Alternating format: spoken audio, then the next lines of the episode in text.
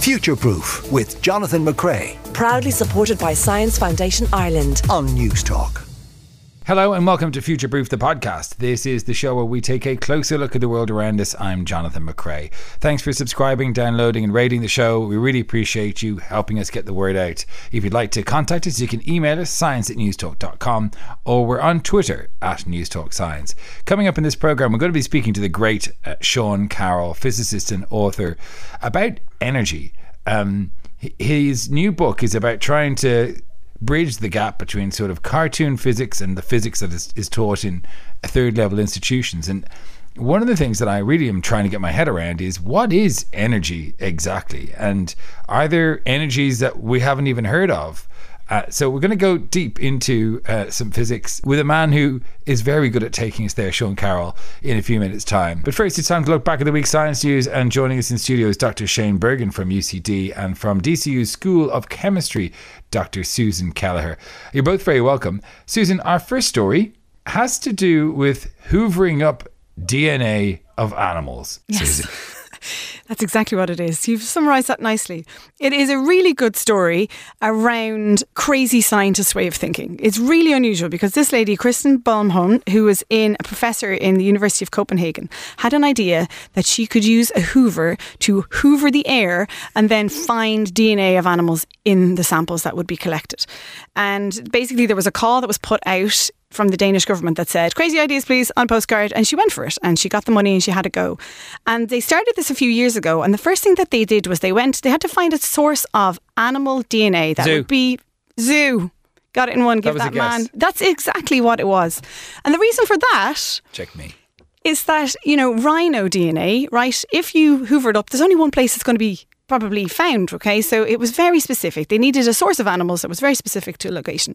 So they did that. So they went to Copenhagen Zoo and they brought a hoover and they hoovered the air and then Like like a, like a what? Like a, Like a Dyson? Hoover, Or uh, what's the little fella? Henry. I should say vacuum cleaner. We're not we- any any brand of Hoover Right, would of course brand do. agnostic, this science. Indeed, but they hoovered it up and then they collected the, the the particles that were in the bag and then they extracted the DNA out of that. A lot of cleaning, but extracted it, and they found like all like loads of um, DNA from the animals from the zoo, including ones that were in houses inside the zoo that otherwise couldn't would not be there because they're not hanging out in Copenhagen. right. So then they basically have said that this is a new way of sort of biomonitoring. This is, you know, obviously that's very specific in the zoo, but what they've done recently, so their most recent results, which were published this week, um, in a in a in a bio, in a preprint, so it, it's not peer reviewed, but it's um, very well renowned. This this work at this stage, where they took the Hoover and they brought it to a nature park in Denmark, and they used it to detect over forty percent of the native species that were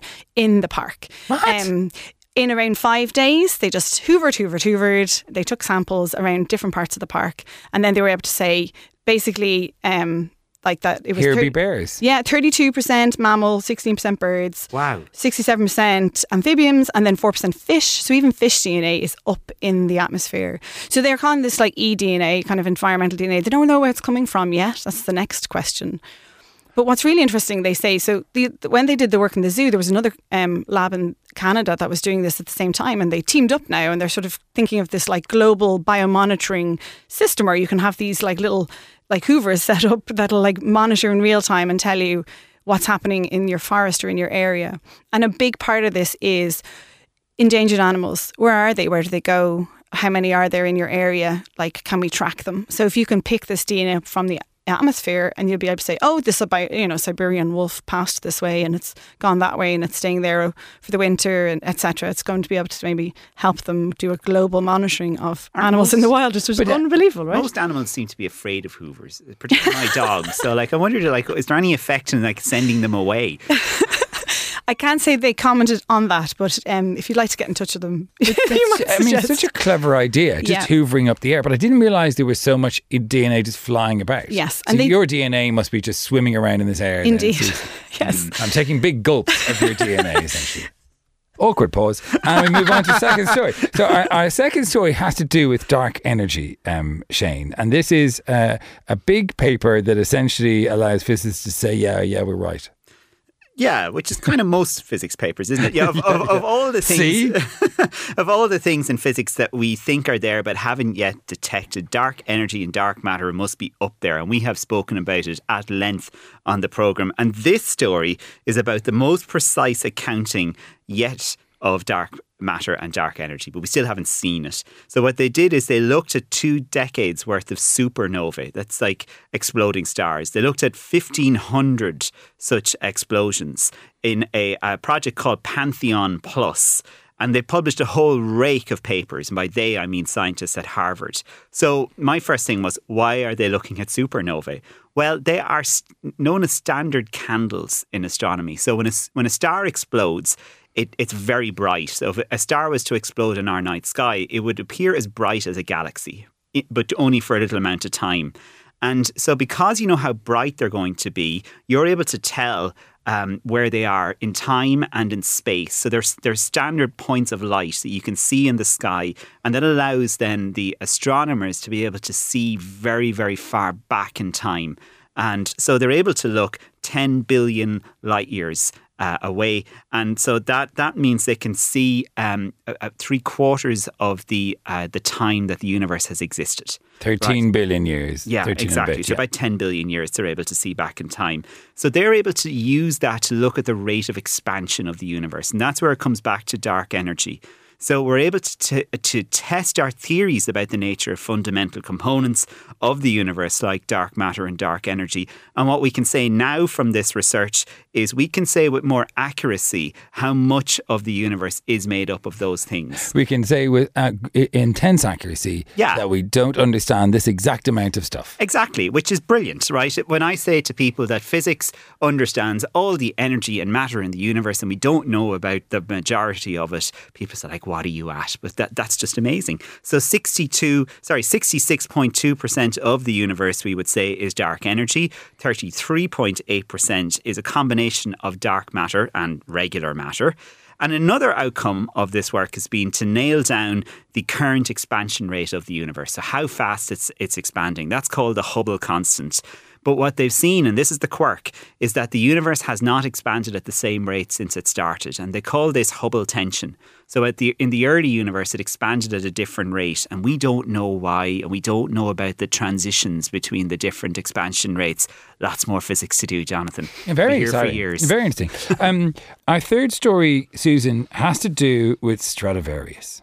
Yes, so Stradivarius, not the shop, the um, Stradivari, who's the man himself, Robert Stradivari, who um, was a violin maker in Ital- Italy, um, and he revolutionised. So hang on, Stradivari is the name of the fella. That's his name. Oh, and the thought it was Stradivarius, Stradivarius. Stradivarius is the name of the company or the name of the violin that was wow. given that name. Didn't know yes, that. indeed. So he was a violin manufacturer um, in the 19 in the 1600s, and he really revolutionised the way that sound would travel and the way that these were made. And Stradivarius, like why they're so special, is they're given this like they're very renowned for their clarity and for their tone, and they are considered the best violins in the world. And then scientists wanted to know why. You know, we're always asking questions like that. So researchers in Italy got their hands on two of these violins. One called the San Lorenzo, which was made in 1718, and one called the Toscano, which was made in 1690 and then they chemically analysed them. So this was a non-invasive chemical analysis. It's called Fourier transform into um, red.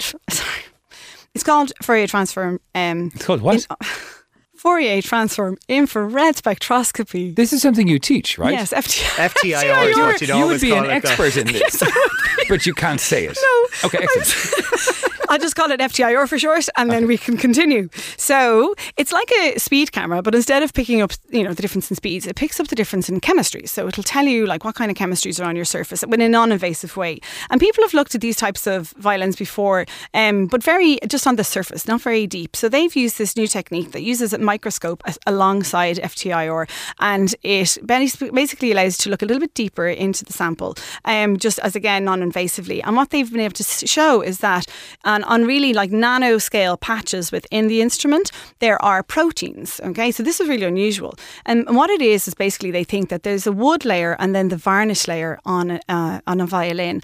And when Stradivari would have been making these, um, there's the historians believe that they put down sort of like a coating that would smooth the wood before they put the varnish on it to have it a nice appearance. And then they think these little clumps of protein might be what give the very unique sounds to um, the the violin and the way that it resonates. So they're hoping that maybe they can incorporate this to make you know versions of this that are equally beautiful as the original. Because because um, uh, people are, are struggling to recreate the mm-hmm. the sound yeah. of Stradivari's violin. They yeah. they use Stradivarius methods, but they're failing. Mm-hmm. So this is what they need: proteins.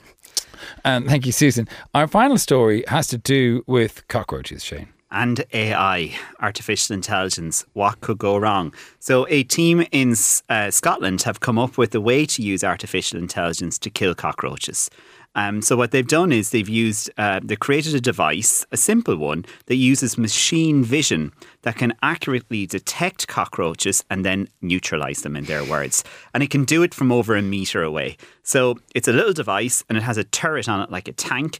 It shoots out a laser beam, and uh, depending on the power that the laser beam is set, it can either cause the cockroach to fly away or it can kill it.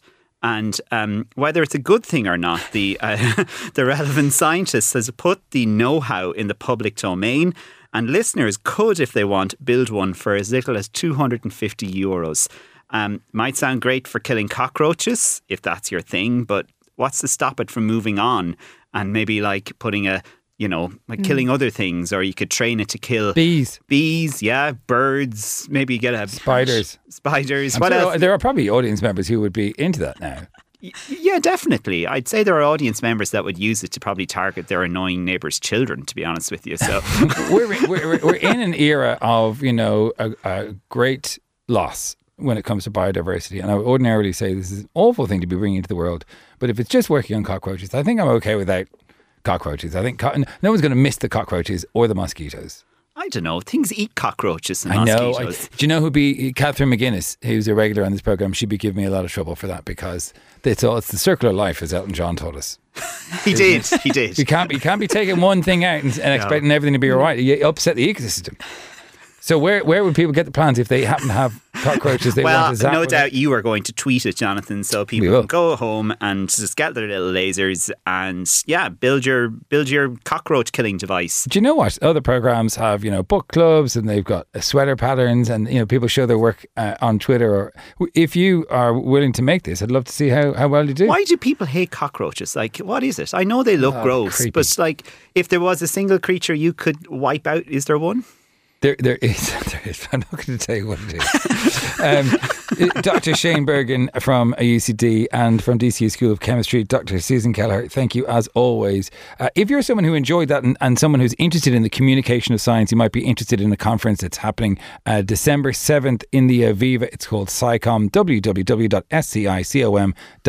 We've fantastic speakers talking about how they communicate science to all sorts of audiences, including people like Patrick Freyne, uh, Florence Schechter, who runs the Vagina Museum, and Ulla Hasselbalch, who's made an animation about a man who has an 11 foot penis and has shown it uh, to kids as a way to explain how to talk about your body. It is a very interesting event. Check it out. scicom.ie, full disclosure. I run this particular event.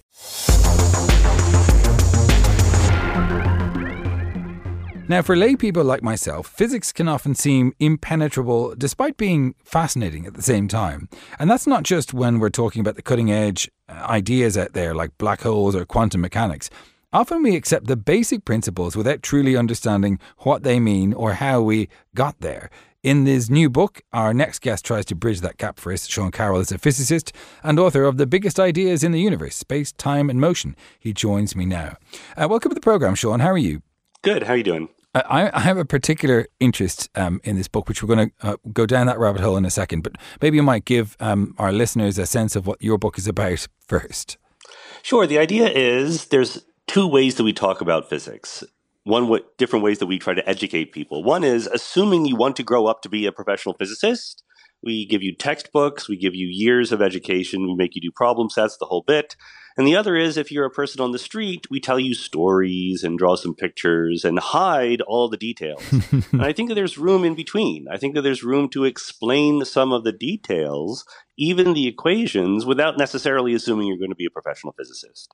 And so the idea is to sort of add that little bit of detail to to kind of bridge the gap, as as we said in the intro, between uh, the sort of science communication physics and the the the in the lab physics. Yeah, that's right. I mean, there's a way of talking about things that does not necessarily require that you do a lot of homework. so you can read the book without you know knowing any math without knowing any calculus or anything but i will teach you the calculus along the way and you will see the equations and you'll be able to appreciate what newton and einstein really did okay so let's talk then about energy um, because energy is is, is a like a, a fascinating concept which we all in some ways take for granted but what is energy that's a great question, even though it's a very obvious one to ask, because it's there's a tendency to think of energy as like a thing, like you you know can see it or touch it or something like that, but it's not true. There's stuff in the universe. There's particles. There are fields, and energy is a property that that stuff has. When we say that a certain amount of energy is in a certain location, we means that there's some object in that location that is either moving or heated up or something like that, and it therefore has a certain amount of energy. And the great thing is that the different kinds of energy can be converted back and forth into each other. Okay, so a hot stone gives off energy, right? But that energy goes out, so it doesn't is no longer the property of the stone when it leaves. So how can it not be something in and of itself? Well, it goes into something else. When a hot sto- stone radiates, uh, there are photons. There are particles of light that are leaving that carry the energy out. Uh, this is what is called conservation of energy. The total amount of energy in the universe or in any isolated subset of the universe remains constant because it goes from one thing to another. My favorite example is if you have a bowling ball on the floor, it has less energy than a bowling ball on the table. But if you what? push the bowling ball, yeah, it does because it has there's potential energy if the bowling ball is on the table. And you know that because if you push the bowling ball off, it will speed up and gain something we call kinetic energy, which you can tell when it hits your foot. So this this idea of potential energy, this is when I, I, I was doing higher physics in school. And when someone tried to tell me that something had potential energy, that's when I said, I'm doing lower physics. And I did lower physics for my leaving cert, much to my shame, because I, I said, I'm done. That makes no sense to me.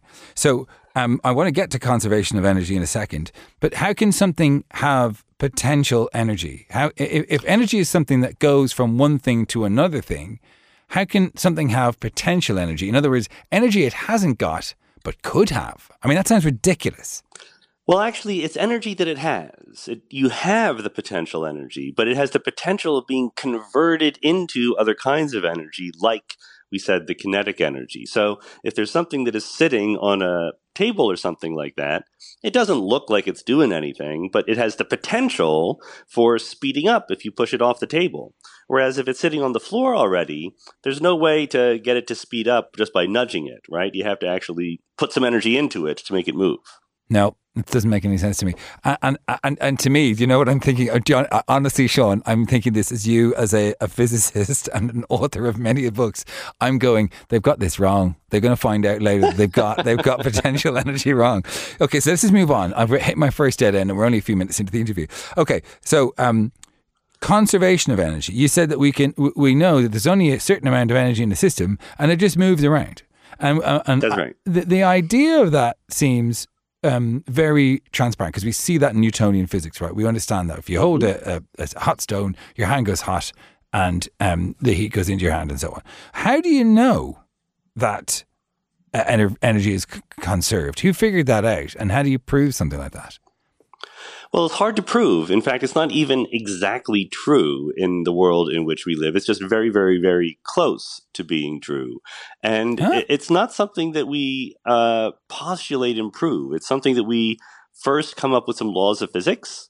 like Isaac Newton, Galileo, people like that. And then it took centuries for people to realize that there was something called energy, which the equations of Newtonian mechanics predict are conserved. As predict is just a constant. It changes into different forms. And so it was actually uh, Madame du Châtelet, Emily du Châtelet, who showed once and for all that Newtonian mechanics predicts something called the conservation of energy.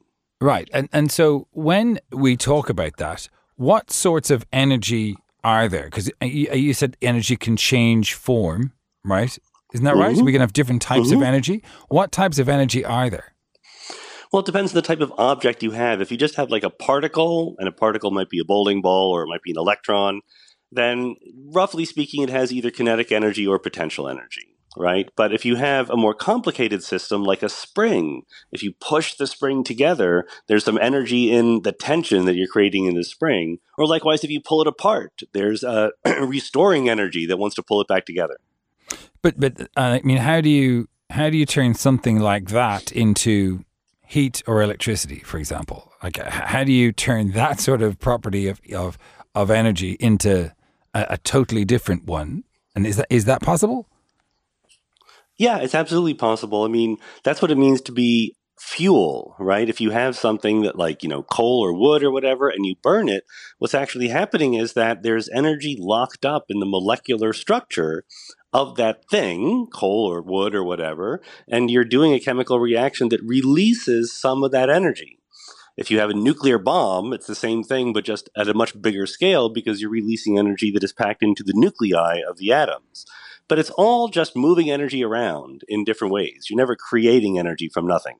So, so, I mean, if I were to say list all the, this is, sounds like such a stupid question. I'm so sorry, but I, I, made a promise to myself when I started this program. I would always ask a stupid question.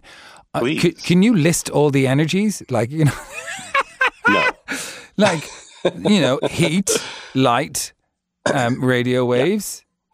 But there's no once and for all category of here are the different kinds of energy. Whenever we have a different kind of system, we might find that there's a new term in the equations representing a certain kind of energy. You know, when we invented quantum mechanics and we realized that particles have spin, well, if you have a bunch of particles with a bunch of spins, there's energy locked up in the relationship of their spins to each other. And okay, that's fine. As, as you discover new stuff in the universe, you might discover new ways for that stuff to have energy.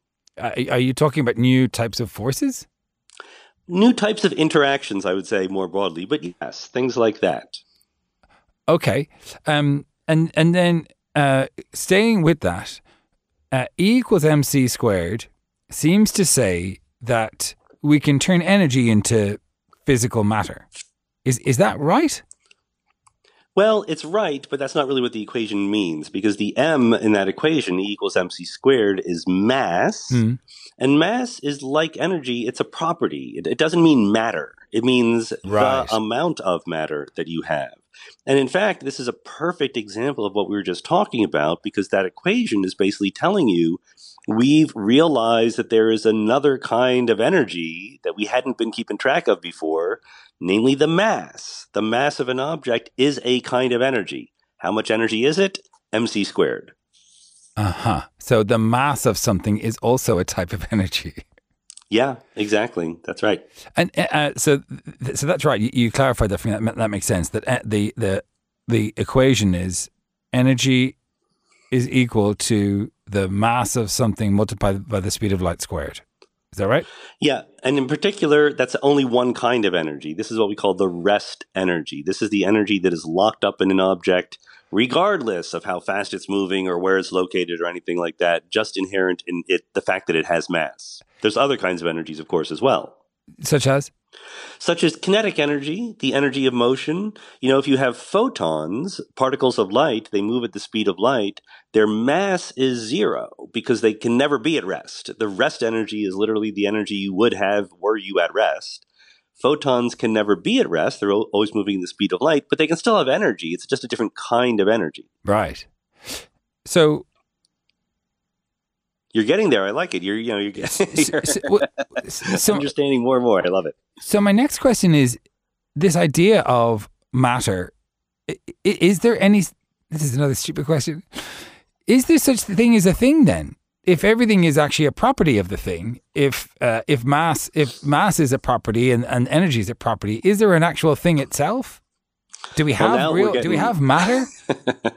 now we're getting philosophical on us, but uh, this is something that, as as good scientists, we would like to discover rather than just assume. Right?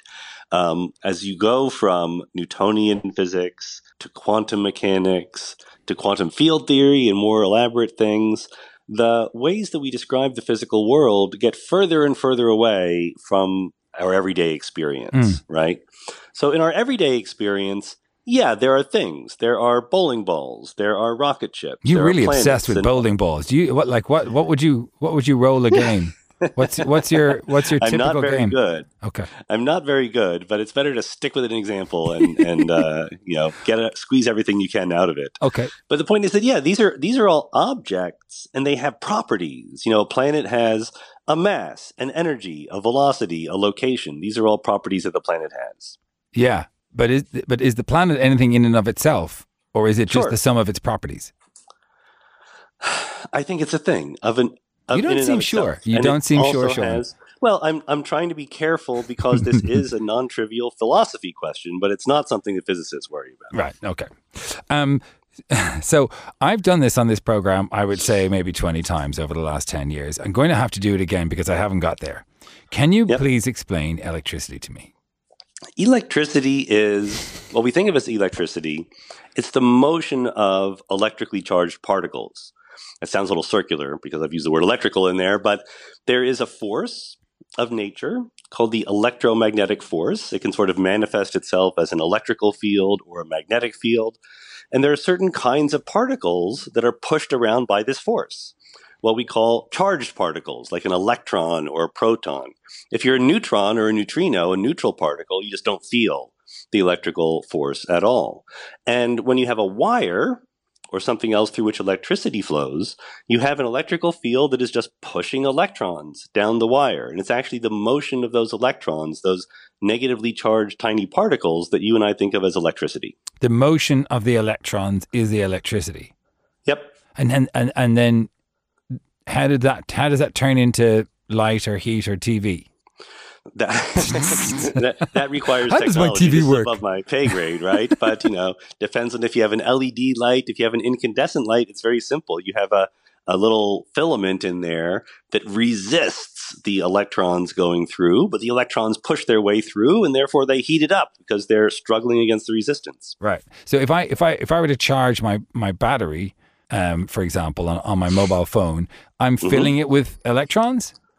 You're, yeah, you're basically filling it with an imbalance between sort of electrons on one side, too many electrons on one side, not enough electrons on the other, and that wants to equilibrate, that wants to be released by giving you energy. Oh, I see. And so using the battery, you're releasing the one the battery the electrons that w- that want to go, and that is Yeah. releasing the energy in the battery. Yep, that's right. And I'm, oh, I think I'm getting this. Um, which my producer is astounded by because he got it the first time, but I really, really struggle with it. So then, would you say then do, do electrons have mass? Yep, they do. So, so, so a charged mobile phone will weigh heavier than an uncharged mobile phone, or is it just how those electrons are distributed within the battery that creates the potential for for power?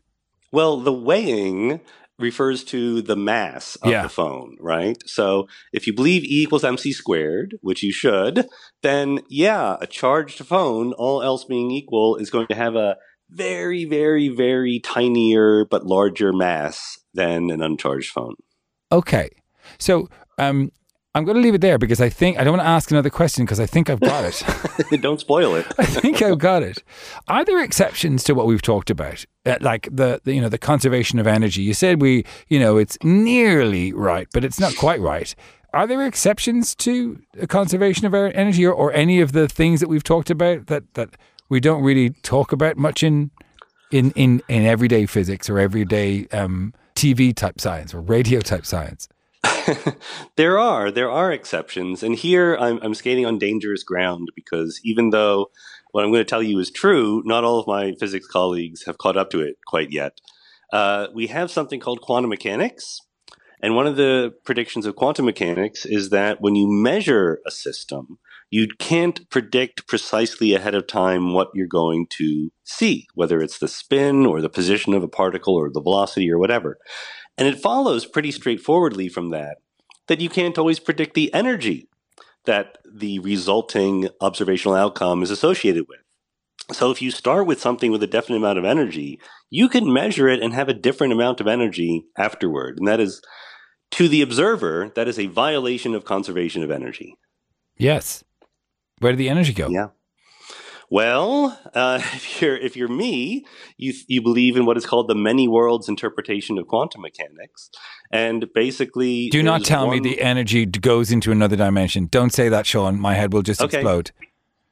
I, then I can't say anything. oh, you're kidding me? That's what you're saying? Is that what you really the think? energy is divided up differently between the different worlds that become real after you make the quantum measurement.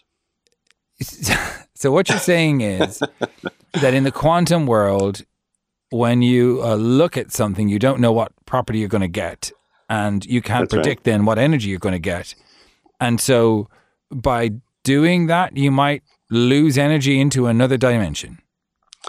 I think the right way to say it is you can have, let's say, you measure a single particle with a single property, and it's like a yes or no, like it's spinning clockwise or counterclockwise. Yeah. Then in one of the universes, there's going to be an outcome that says it's spinning clockwise. The other one might be spinning counterclockwise, and those two universes might have slightly different energies. But basically, one goes up and one goes down, so the average stays the same. Wow. Yeah. That's pretty cool. Um, I, I hope you've stuck with us because I know this is kind of crazy stuff we're talking about, but it's absolutely fascinating as well. Are there any other exceptions uh, to to these rules that we, we take for granted when when we we walk about the world in our daily business? Well, there's a subtle one when it comes to energy, which is that our universe is expanding. Cosmologists will tell you that distant galaxies are traveling away from us and so forth. And so, if that weren't true, you could tally up all the energy in the universe, all the particles and all the photons, etc., and that would be a constant number. But because the universe itself is changing over time, that number changes over time. It's not actually conserved. And this goes back to a wonderful theorem that was proven by Emmy Noether, who was a mathematician in the early 20th century. When there is a symmetry, something is conserved. And the symmetry in this case is things look the same at every moment in time. As long as things look the same at every moment in time, energy is conserved. But in the expanding universe, they don't look the same at every moment in time, so things are a bit more subtle. I'm not sure I get that. My producer's like, no, don't ask that. I'm not sure I get that. Explain it to me again. well, think of it this way Einstein tells us that space time itself has a life of its own. It can change, it can bend, it can warp. And the expansion of the universe is an example of that. So basically, space time itself can give energy to or take energy from the stuff that is inside space time. Right. And that should not be if we have conservation of energy. Well, you would you would like it you would like to be able to say something like, "Oh, then the energy goes into space time or comes out of space time. It turns out that uh, at the mathematical level, that's a very tricky, subtle thing to do, and it requires slightly changing what you meant by energy. And so I think it's just safer to say that what you thought was a conserved quantity, the energy of the stuff in the universe, no longer is if the universe is expanding. And that's okay, whoever said that it should be. I like that. I, like, I mean, it flies against every philosophy I've thought of when it comes to to the idea of physics, where you can't just go, yeah, well, but um, I love it. Uh, Sean Ah, Carroll. but, but sorry, but very, very quickly, it's not that all hell is breaking loose. There is a rule that is still obeyed. So that's what's really important here. It's not that the energy changes arbitrarily, it changes in a very predictable way in the expanding universe.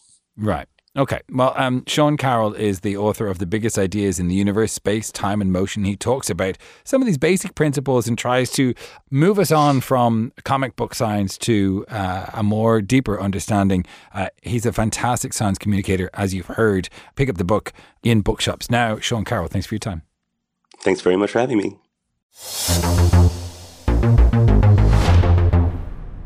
He's brilliant, isn't he? I, I I stand by what I said. I think it's good every once in a while to ask the stupid questions, and I realize that there's a gap in my knowledge in so many different domains that for some people is just how could you not know that? But other people probably have those gaps too. Not our producer Aidan McKelvey though, who joins us to go through the t- t- texts and tweets from last week. How are you? Yeah, I'm, I'm pretty good. I cannot believe that Sean Carroll managed successfully to explain electricity to you. Uh, I was just being was, kind. I still didn't get it. Ah, come on, John. that was actually it was actually fairly straightforward. I no, was actually I, thinking. I, I did get it. I, I did get it. Quite clear. but the problem is, I'll forget it. That's the problem. The problem is, I'll, he he did explain it well, but I will forget it. Um, Right. So last week we were talking about lots of different things, but the story that really got your attention was gender quotas, um, because in Australia they are handing out um, gender quotas for funding for senior and mid level researchers by one of the larger funding um, bodies in Australia to try and address the lack of opportunity and imbalance of uh, funding in Australia. We spoke to Dr. Ruth Freeman from Science Foundation Ireland, an organisation that's also very keen to improve gender equality across the sciences and how uh, the sciences are funded. Um, Ruth, I think, was uh, took a different different approach, and she was talking about a different approach that SFI took. Um, I favour quotas in theory, but how they work in practice is different. Um, Leo in Limerick says, Hi Newstalk, in the Australian gender quotas nonsense, what section of the grants are awarded to non gendered people? You seem to infer that they were included in the female section. Yeah, it did seem that they did that. I mean, I'm going to ignore the nonsense thing. I, I, I, I presume you disagree with that, but you do agree that it is important to, to find a way to improve gender equality in sciences. I'm going to take that for granted, Leo, and just address this the question, uh, which is um, where are non-gendered people? Um, I presume you mean non-binary, and they are included in the the uh, the redressing. So there's 50% to women and non-binary, and then 50% to um, men and that is, I believe, the, the quota they're going for. Um, hi, Jonathan and Ruth. I have a few comments regarding the Australian grant system. I've actually stepped back from leading grants when I was in my mid career as it was more strategic with the male PI. It worked and we were awarded the grant. Wow. That's pretty depressing, isn't it, Aidan? Yeah, yeah, it is. like mid career deciding, put the male PI forward because we'll get the money then. That's really depressing. Yeah. Um, in some countries, some fields are led and dominated by by men. Recently, I chaired a panel for one big grant organization. I flagged up this issue when two female colleagues and I realized the cards were stacked for males. We'd actually mentioned the same thing the previous years. In essence, the big awardees in the field are men, and it's very hard to break that network because they have a huge machine and wealth of grant writing experience. The quality of the grant written style, structure, and ticking the boxes can also affect the outcome. Track record and the ethereal word ambitious is also very hard to quantify. Normally, I'm not one to support female LGBTQ quotas for promotions, etc., but actually, the cards are stacked against a big machine men grant holding. Um, there are a few far women machine grant holders. I, I'm not sure what a, mach- a big machine grant is. So that's a, that's a failure on my behalf. I don't know if we can clear that up. But they, uh, she goes on to say, I believe that this action by the Australian Fundraising Agency is a positive um, move. Otherwise, we have groups that lose their way, id idealist groups that reinvent themselves with aspects of novelty that aren't really novel, but a really well written grant proposal by a machine thanks very much. Uh, Aoife um, uh, from Queen's University Belfast sent that on. I mean, uh, this is why I think the idea of um, of uh, just letting meritocracy rise to the top when it comes to talent and science um, evaluation, when it comes to funding, I think it's it's tricky. I think it's blunt as a tool, but um, quotas could theoretically, in one generation, be a good move. What are your what's your take on it, Aidan? Yeah, I, I would agree with you that it's blunt. To be honest, I don't. I think we, you and I, kind of touched upon this a bit in a chat about uh, Nobel prizes maybe mm. a year or two ago. Um, I, I don't. I think there's an inherent problem in trying to tackle one unfairness by introducing another unfairness. But it's not uh, unfair if you make if you say there's just as many opportunities for men. So don't worry, men are not going to be discriminated either. When you frame it that way, and say that like don't worry man you get an opportunity too then you kind of realize how ridiculous the argument against making something unfair it's fair you just have to beat the other men in your organization No, but yeah, but that it that that bakes in an, an inherent unfairness. So you're you're thinking about it as large groups, uh, whereas it's sort of a betrayal of the individual because in any given year there may be the 60 best percent, the 60 best uh, scientists. Say if we had 100 scientists, might be women, but 10 of those women aren't going to get the grant if it's got to be 50-50. And I think that like in an ideal world, obviously we don't live in an ideal world. You would just leave it free and easy, and it gets picked the way it's getting picked. But obviously, we recognise that that's not what's happening at the moment, uh, and that there's various issues with that. But I, I think it's very blunt, and, and maybe a better way to go about it. When Ruth explained the SFI way, that uh, makes a lot more sense to me. That is whether or not you like it because it's sort of leaving it to random chance. What they did there, just in case any listeners missed it or forgot of it, what it was was that you would take everyone gets above a certain once they get above a certain level, a certain accomplishment level in the science community, they are then eligible for the grant, and then the grants are picked by lottery. Yeah. Now, so I mean, it, it, I mean, in that way, it's not really fair because there could be a grant that is so revolutionary that could change the world, blah blah blah, and it just doesn't get picked out of bad luck. Even though it is, you know, compared to one of the others, it's fifty-one percent. It could be hundred percent. That it could be an absolutely astronomically good project, and the other project might have just squeezed into the lottery and get it, and the other one doesn't. So I don't think that's necessarily a, a great either, but it, it is fair though. It's like it's like that. It, um, I mean, uh, not to quote the Joker in Batman, but he's like a uh, randomness is fair. yeah, I, like, but uh, I, I, I, the, the, regardless of male or female, I see better projects missing out here. Whereas if you say there's a quota, the best projects will definitely get funded, whether they're men or male or female. It's just the ones that are down, lower down, they're the ones where you have to apply a 50 50. And I think that's a fair way. Colin uh, got in touch. He says, uh, It's so disingenuous to say that your genitalia is a deciding factor on your insight in any technological field. I'm thinking of giving up on listening to you if you ascribe these kinds of lies. There will never be an exact parity in this particular field, or in nursing, or in kindergarten teaching, and manhandling it into place is the physical manifestation of a lie. This will have a long term catastrophic effect on our ability to deal with the real world.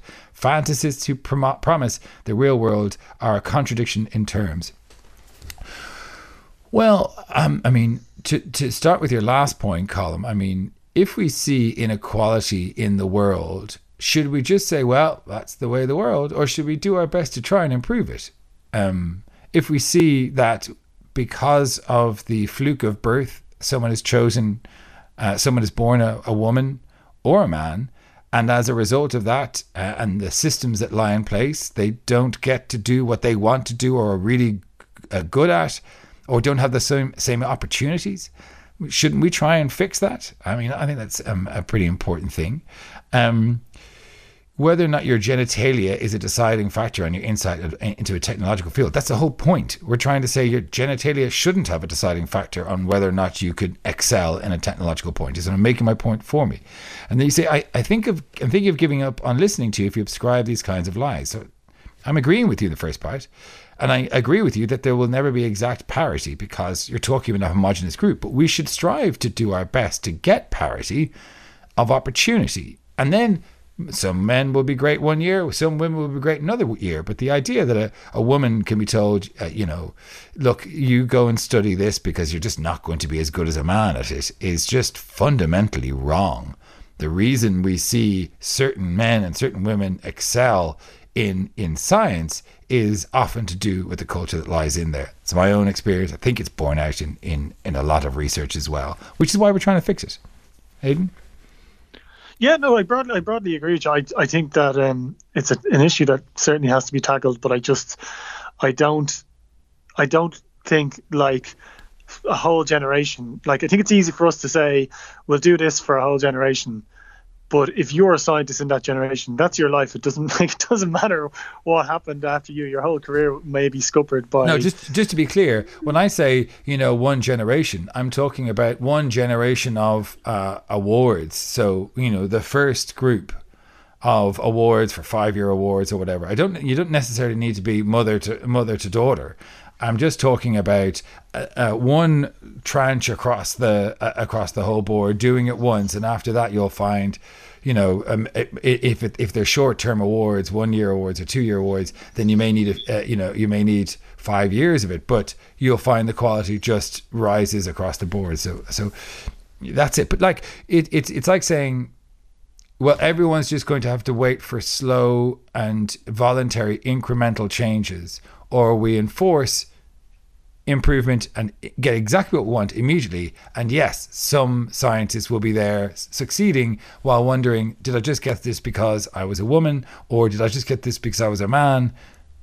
I, I think that personally, on a grand scale of thing, we look at large groups. I think it's a, I think it's a sacrifice worth making, even though it's not not me. Who's yeah, you don't have to. You don't have to make the sacrifice. It's the key thing, though. Yeah, but like, that's like saying let's protect five people. Um, you know, in uh, in lieu of of improving the lot for 500 people, like, it doesn't make any sense. Yeah. Um, uh, no, I get, I get, I get it. I just, I just think maybe there is a better way we can achieve it, and I think personally, I think the SFI way is a disagree. better way of achieving equality. Disagree. Um, uh, all right, Sive um, was on about altruistic whales. We heard this amazing story about whales in the Arctic protecting seals from killer whales, and and the the ecologist we spoke to was trying to figure out why would humpback whales do this? Why would humpback whales protect seals and put themselves in danger for uh, for killer whales. I have to say, I didn't find the the explanation very satisfying. I did say to him, I said, I don't really find it very satisfying, and he kind of went, well, nobody got any other uh, opinion, so so which is fair enough. Um, but I didn't buy it. Did you buy it? Um, so like I did, I'm with you. I didn't find it very satisfying, but then exactly that when I was doing the uh, the research call, he was like, "Have you got a better idea?" And I was like, "No, not really." Um, although I did one thing that I did ask him. Maybe um, maybe these humpback whales are saving seals because they're nice. Yeah, I said that maybe seems much more simple to me. I said maybe it's revenge. Uh, could could that was one thing I, I said to him as well, and he was like, uh, "They're sort of not."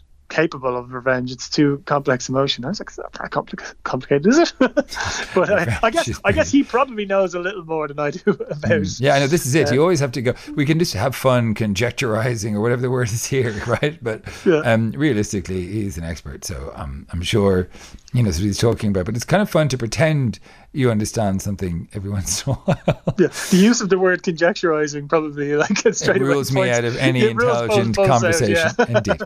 Sive said, "Hi, Jonathan and everyone. I think the humpback whale could also be using their time practicing their skills by helping to save other marine animals and fish. So that if they come across a killer whale attacking a mother and calf, then they're prepared." Always listen to the show as a podcast, and I enjoy it a lot uh, writing this in the phone. I hope it makes sense. Sive, that's actually a pretty good theory, isn't it? Yeah. That that yeah. that basically it's like playing. Uh, they're playing with uh, playing um, being a guardian against these killer whales and practicing how to protect their own humpback whale calves in case they ever come across that situation with actual whales. Yeah, and it bumps up a good it bumps up our cost benefit thing. He was saying Indeed. there wasn't enough benefit. That's yeah. a that's a really good theory. Maybe we should put that to Bob. Yeah, why, why, why, don't we do that? Um, Siobhan also says, Hi, Jonathan. Listen to your discussion on humpback whales saving seals from killer whales, I believe rather than saving the seals being altruistic, I think humpbacks, seeing their own humpback babies killed by killer whales, are saving the seal, seals purely for their hatred of killer whales and its revenge. So you have another person for the re- revenge camp. You can, Vengeance. So send yes. those two to Bob and see if either of them sit better with him. Uh, someone else said, Sounds like they just don't like killer whales which is which could be that as well. Yeah. That's it from us on this week's Future Proof. Hope you enjoyed the program. Uh, big thanks to Aidan McKelvey, John Fardy, and Dee King, who were all producing this week. Don't ask. Um, thanks also to Sinead Keogh and Simon Keane. We'll be back with more Future Proof in your podcast feed on Tuesday. In the meantime, stay curious. Future Proof with Jonathan McCrea. Proudly supported by Science Foundation Ireland. Sunday morning at 10 on Newstalk.